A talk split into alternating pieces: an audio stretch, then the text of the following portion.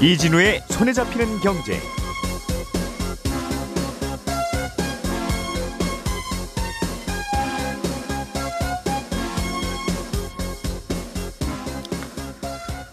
안녕하십니까 이진우입니다. 오늘 국회에서는 추경호 기획재정부 장관 후보자의 인사청문회가 열립니다. 우리나라의 거의 모든 경제정책에 관여를 하는 곳이 기획재정부라는 부처라서 어, 이 부처를 이끌 장관의 생각을 시장이 매우 궁금해하고 있는데요. 경제 현안에 대한 기재부 장관 후보자의 생각 어, 어떤 것인지 인사청문회가 열리기 전에 국회에 제출했던 서면 답변에서 그 힌트를 좀 얻어보겠습니다.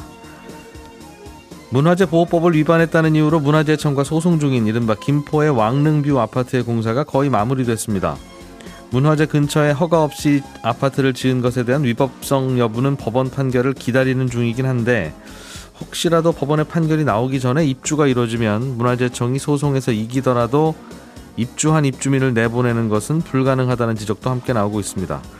최근 소식 업데이트 해보겠습니다. 집값이 내리더라도 집값만큼만 빚을 상환하면 되는 유한 책임 보금자리론의 가입 요건이 완화된다는 뉴스가 있었는데요. 이게 구체적으로 어떤 건지도 함께 알아보겠습니다. 5월 2일 월요일 손에 잡히는 경제 바로 시작합니다. 오늘의 뉴스를 프로파일링 합니다. 평일 저녁 6시 5분 표창원의 뉴스 하이킥.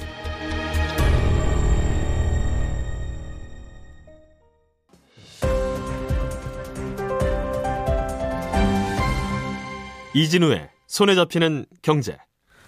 네, 오늘도 박세훈 작가, 김현우 소장, 한국경제신문 나수지 기자 세 분 나오셨습니다. 어서 오십시오. 네, 안녕하세요. 자, 나수지 기자님께서 추경호 기획부장, 기획재정부 장관 후보자의 예, 인사청문회 어떤 내용 오갈지, 이 뭐, 무슨 생각을 밝힐지, 이 먼저 서면으로 제출한 게 있어서 좀 분석해 보셨다고요?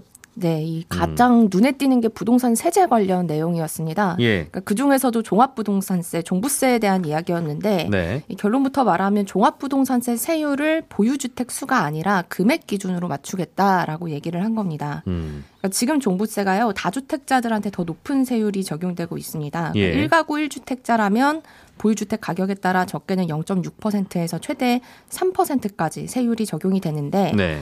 어, 3주택자 이상 보유자와 그리고 조정 대상 지역 2주택자는 적게는 최소 1.2%에서 한 6%까지 세율이 적용됩니다. 그러니까 네.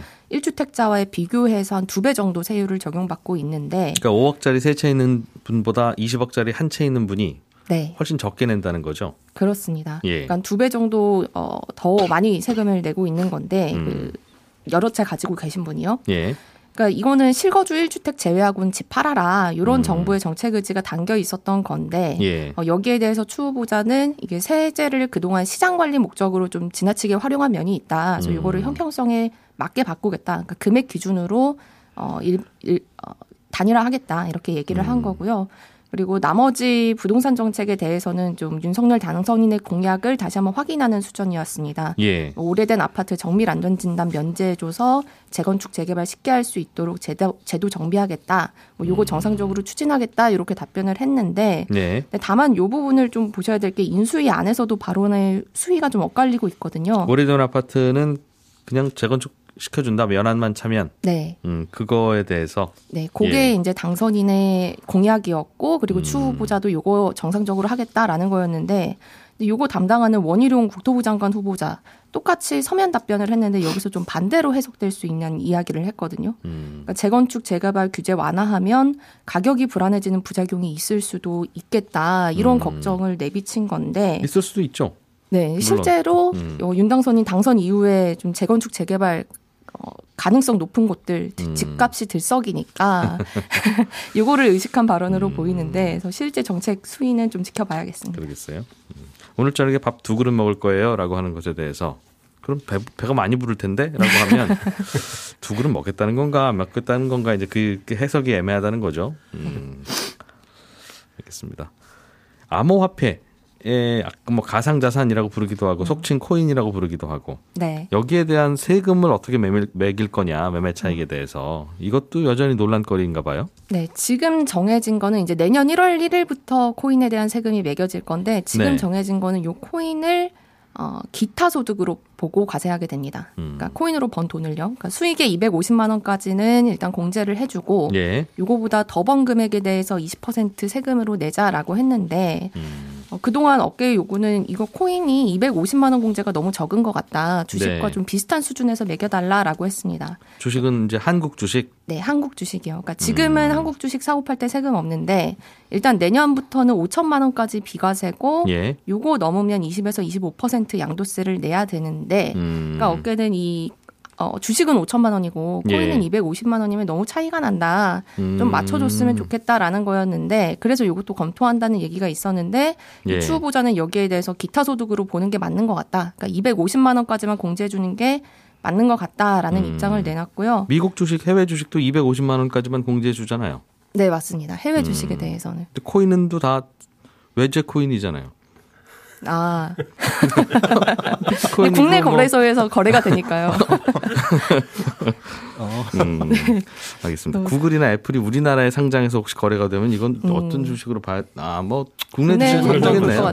국내 네. 주식으로 보겠네요. 예. 네. 중국 주식들도 우리나라로 들어와서 거래하면 그러니까 음. 거래소 기준으로 보자. 네. 음. 그렇습니다. 근데 그 대신 기타 소득으로 보겠다라고 얘기는 했는데 어, 법상 예외적으로 가상자산에 대해서만 공제 금액을 높일 수 있어서 예. 민당선인 공약 중에 하나가 공제 금액을 5천만 원으로 올려 올리자 그러니까 기타 소득으로 보더라도 요거였거든요. 음. 그래서 기타 소득이지만 금융투자 금융투자 소득이랑 비슷하게 세금을 매길 가능성은 아직 열려 있기는 합니다. 음, 5천만 원짜리 공제해 줄 수도 있을 것 같다 분위기상. 네, 그렇습니다. 음, 알겠습니다. 상속세도 좀 어떻게 할지 조정하는 얘기도 나왔습니까? 음, 네.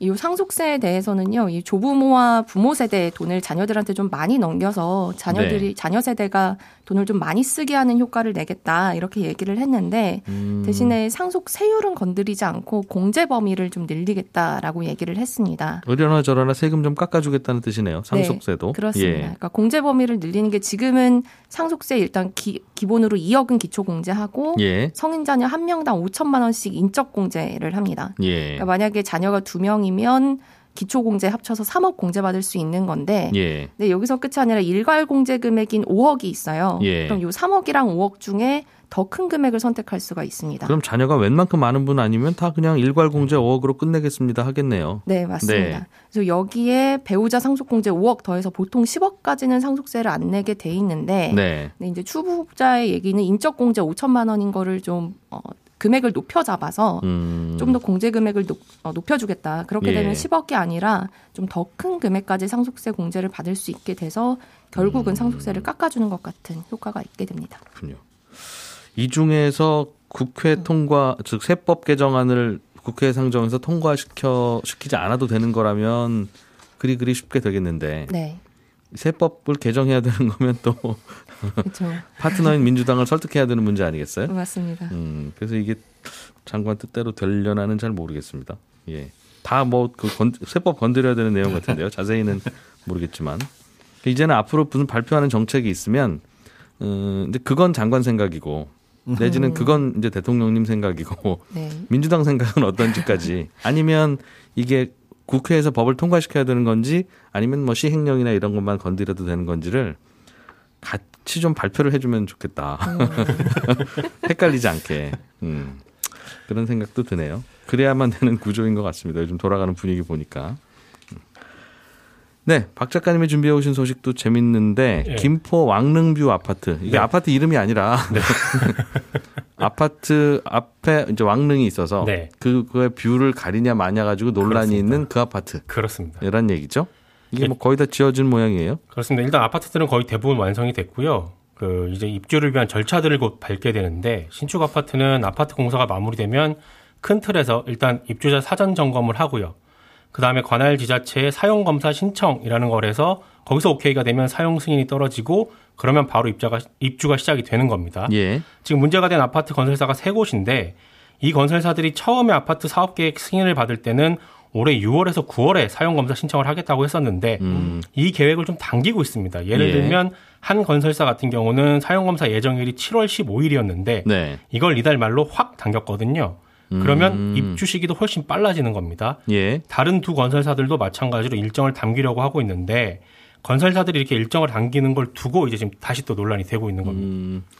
입주 시점을 좀 앞당긴다는 건 공사를 더 빨리빨리 열심히 했다는 뜻인데. 그렇습니다. 뭐가 논란입니까? 관련해서 지금 소송이 진행 중이거든요. 음. 문화재청이 작년에 예. 어 이거 문제가 좀 있는데 라면서 건설사들한테 공사 중지하세요라고 행정 명령을 내렸고요. 네. 그랬더니 건설사들이 아니 그 명령은 좀 부당한 거 아닙니까? 라면서 법원에다가 문화재청의 공사중지 행정명령 취소해 주세요라고 소송을 걸었습니다. 음. 그래서 지금 이 소송이 진행 중이고 결과가 나오려면 좀 있어야 되거든요. 예.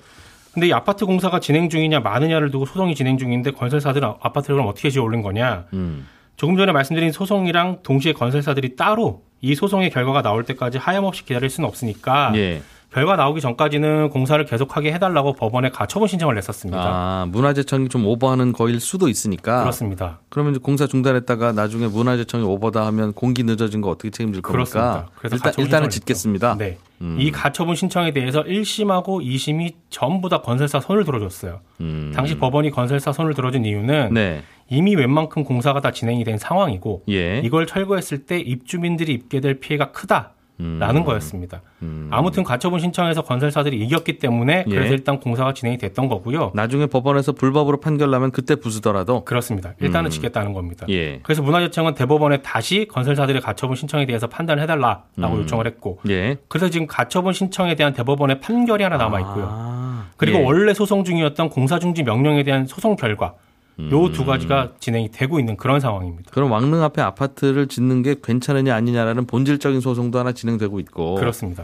그 소송 결과 볼, 볼 때까지 공사를 멈추고 볼 거냐? 네. 아니면 아파트는 지으면서 네, 소송 결과 기다릴 거냐? 네. 이것도 아직 시비가 안 끝났군요. 그렇습니다. 대법원께 남아 있습니다. 음.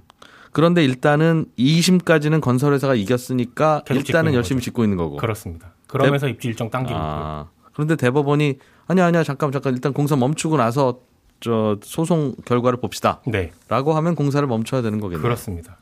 음. 근데 이 지금 소송이 진행 중인 그런데 다 지어간다 이제. 네.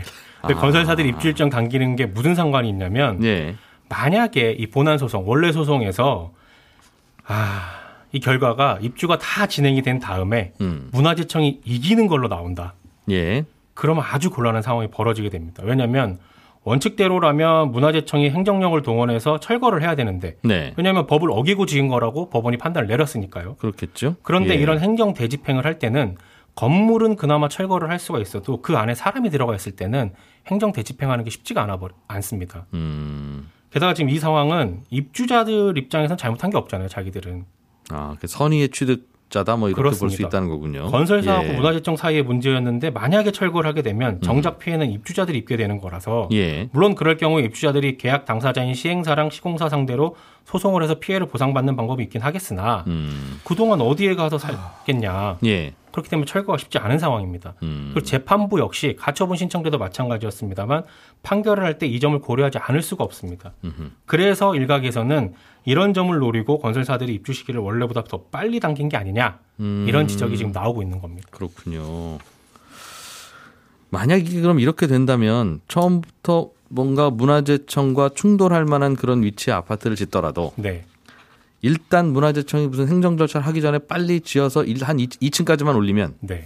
그 다음부터는 소송이 붙어도 야 2층까지 올라갔는데 어떻게 멈추게 해? 네. 라고 되는 거고. 그런 선례가 남는 네, 다 짓고 나면 야 다 지었는데 어떻게 뭐라 그래? 그렇습니다. 입주하면 이게 불법인지 아닌지를 따지기 전에 그런 문제로 결국은 재판 결과가 나올 테니 그렇습니다. 어 그러면 이게 좀 묘한 선례가 될 수도 있겠네요. 문화재청 그렇습니다. 입장에서 보면 이래저래 안 좋은 선례가 남는 거고 그래서 음. 문화재청도 네. 지금 소송이 끝나기 전에 입주가 되면 어떻게 할 수 있는 방법이 없으니까 예. 인천 서구청에다 공문을 보냈어요. 건설사들이 사전 심사 요청을 하더라도 예. 거기에 대해서 판단을 최대한 좀 유보해 달라. 그래서 입주 시기를 좀 늦춰 달라라고 공식적으로 요구를 했는데 음. 서구청의 입장은 건설사들 신청 들어오면 예. 주택법에 따라서 공사가 제대로 완료되는지를 살피고 예. 관계부서 협의를 거쳐서 승인 여부를 결정할 계획입니다. 음. 라는 원론적인 입장만 밝힌 그런 상황입니다. 우리는 일단 입주 신청 들어오면 그때 분위기 보겠습니다 하는 얘기군요. 그렇습니다. 음. 하기야 또 이걸 막아, 막으면 또 이 입주 시점 언저리해서 이제 입주하려고 전세 계약 다 끝내놓으신 분들은 네. 그럼 또 그분들은 어떻게 할 그렇습니다. 거냐는 문제도 그렇죠. 이거 서구청이 책임질 거냐 하면 또 네. 모호해지겠네요. 네. 음. 어떻게 생각하세요? 제 생각을 청취자 여러분들이 궁금해하진 않으실 것 같고요. 진행자가 궁금하시면 밤 11시 전화 주시면 제가 전화로 답변 드리겠습니다. 야, 잘 피해간다.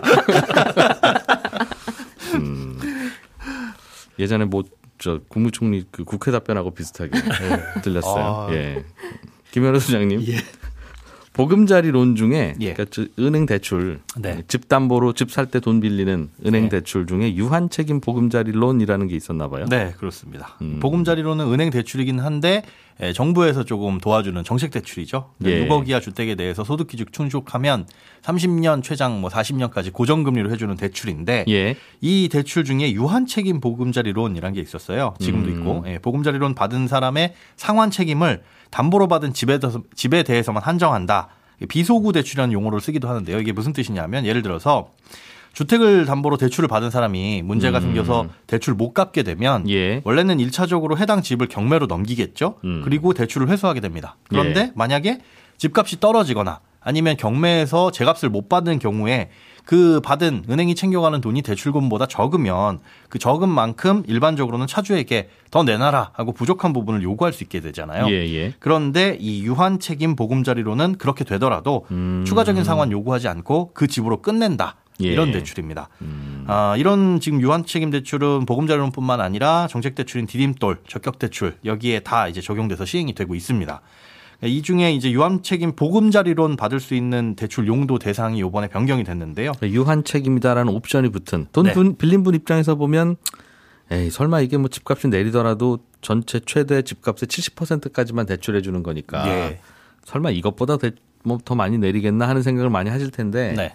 혹시 그런 일이 있더라도 내가 다른 돈 구해서 갚지는 않아도 되는 그렇습니다. 약간은 안전벨트 하나 맨 듯한 그런 옵션이네요. 예, 걱정 안 하셔도 됩니다 라는 거죠. 음. 근데 요게 이제 아무나 할 수 있는 건 아니고 예. 보금자리론을 받으신 분들 중에서도 어, 소득 요건하고 대출 용도가 좀 제한이 됐었어요. 예. 기존에는 아, 예, 주택을 구입할 때 혹은 대환 대출을 할 때만 가능했었는데 여기 이제 플러스해서 보증금을 빼주기 위한 그러니까 세입자가 있는 경우에 전세보증금을 빼주려면 어디선가 뭐 대출을 받아야 될 경우도 있잖아요. 네. 그럴 때 보금자리론을 받을 수도 있지만 그건 유한 책임 대상이 안 됐거든요. 이번에는 그것도 되는 거고. 그러니까 모든 대출이 다 된다. 라고 보시면 되고. 그러니까 이 집을 담보로 잡고 해, 음, 음, 받는 대출에는 다 유한 책임 옵션을 붙일 수 있다는 거네요. 네, 그렇습니다. 그리고 음. 소득 제한이 있었는데 기존 부부 합산 7천만 원에서 예. 신혼 부부는 조금 더 늘어났고요. 뭐 자녀 수에 따라서 최대 연소득 1억 원까지도 봐주겠다.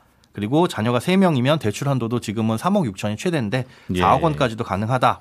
아, 라고 보시면 되고 이 요건만 맞으면 뭐 별도의 비용이라든지 뭐 제한 불이익 없이 다 이용을 할 수가 있습니다. 음. 근데 이게 네. 어, 요즘에는 집값의 몇 퍼센트까지만 대출해 준다라는 LTV 규제도 여, 여전히 있고 그렇죠. 뭐 집값 자로 많이 오르는 지역은 40%인가요? 네, 그렇습니다. 뭐 다주택자는 당연히 안 해주고 네. DSR 규제라고 해서 또 월급이 얼마 이상 되셔야만 그렇죠. 할 수 있는 것도 있어서 네. 결국은 DSR 때문에 이러저러 하다 보면 대출이 별로 안 나오네 이제 네. 이런 분위기라던데 맞습니다. 그거는 안 보나 봐요 그냥 아닙니다. 그것도 다 보는 상태에서 보금자리론이 네. 되시는 분들 중에서 네. 고를 수 있는 옵션이라 뭐 추가적인 더 한도를 음. 늘려주거나 이런 건 아닙니다. 아. 그러니까 이게 처음에 도입된 이유가 아, 사실은 2015년에 시범 운영되면서 그때 당시에 이제 주택 가격이 불안하다 보니까 네. 주택 가격이 꼬꾸라지면 어떻게? 음. 그러면 어, 이른바 이제 하우스 푸어 뭐 영끌에서 집 사신 분들 깡통 주택 때문에 큰일이 날 수 있으니까 그걸 좀 보호해 주자.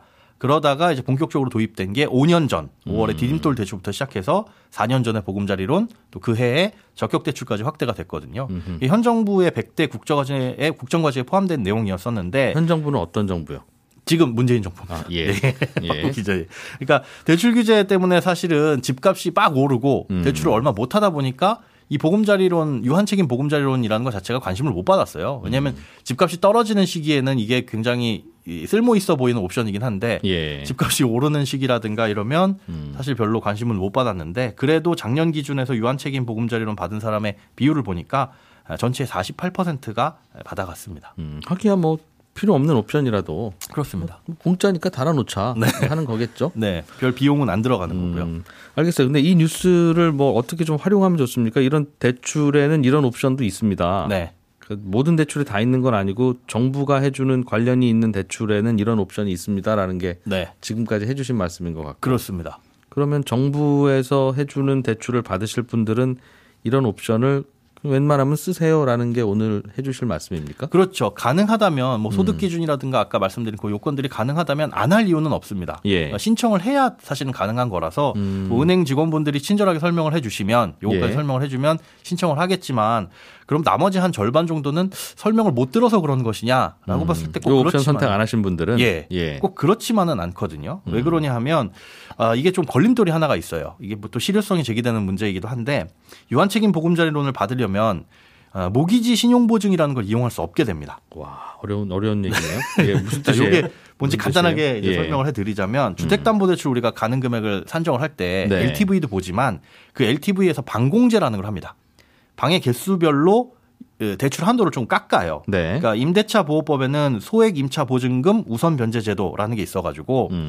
아, 지역별로 정한 보증금 이하로 임대차 계약을 맺은 경우에 집주인에게 문제가 생겨서 그 집이 경매로 넘어가더라도 음. 해당 세입자에게 가장 우선적으로 일정 금액을 먼저 변제를 해줍니다. 예를 그 들어서 은행 입장에서는 그럼 대출을 해준 다음에 세입자가 들어와도 그렇죠. 그 돈은 못 받게 세입자 됩니다. 먼저 돈 주는 게 있으니 맞습니다. 우리 은행은 불안합니다. 예. 음. 그래서 어, 줄 가능성이 있는 방이 있다면 네. 나중에 세입자를 드릴 방이 있다면 음. 지금 세입자가 없더라도 나중에 드릴 수 있지 않습니까 하고 그걸 먼저 차감을 하는 거거든요. 예. 보통 이제 아파트는 그런데 세입자를 같이 드리는 경우가 거의 요즘은 없기 때문에 음. 뭐 하나 정도만 공제를 하는데 네. 다세대 주택이나 뭐 이런 경우에는 어, 좀 방공제를 그렇죠. 뭐 그럴 수 있죠. 그렇죠. 예. 방 하나마다 음. 굉장히 많은 금액을 차감을 하기도 합니다. 그래서 음. 대출이 많이 필요하신 분들은 이런 것들에 대해서 이제 한도가 줄어들 수 있으니까 예. 그럴 때 제대로 정상적인 LTV 내에서 대출을 받을 수 있는 게 모기지 신용 보증이라는 걸 가입하면 되거든요. 음, 그거 가입하면 이런 방공제와 관련한 그 대출금 차감이 없다. 네, 그렇습니다. 예. 그런데 문제는 이 유한 책임 보금자리론을 이용하게 되면 이 모기지 신용 보증 MCG라는 걸 이용을 못 해요. 그러니까 그, 아파트가 아니면 사실상 왜요? 사실상 이거 이거를 떼이면 안 된다라는 거죠. 그래서 음. 사실상 이 부분에 대해서 실효성이 있느냐. 아, 라는 것 때문에 이게 이 법 개정에도 올라가긴 했는데 국회에서 계류했다가 결국은 이제 개정되지 않았습니다. 와. 그래서 사실 이런 제도가 있어도 아파트가 아니면 적용을 받기 힘들 수도 있다라는 지적들도 음. 나오고 있습니다. 이 두 가지 제도가 어떤 연결이 있길래 예, 서로 이렇게 연결고리가 있는지는 나중에 자세하게 좀 설명 좀 해주세요. 네, 기회 있겠죠, 뭐. 예. 예. 예, 오늘도 나수지 기자, 박세훈 작가, 김현우 소장님 세 분 고생 많이 하셨고요. 저는 11시 5분에 손에 잡히는 경제 플러스에서 또 한 번 인사드리러 오겠습니다. 잠시 후에 뵐게요. 이진우였습니다. 고맙습니다.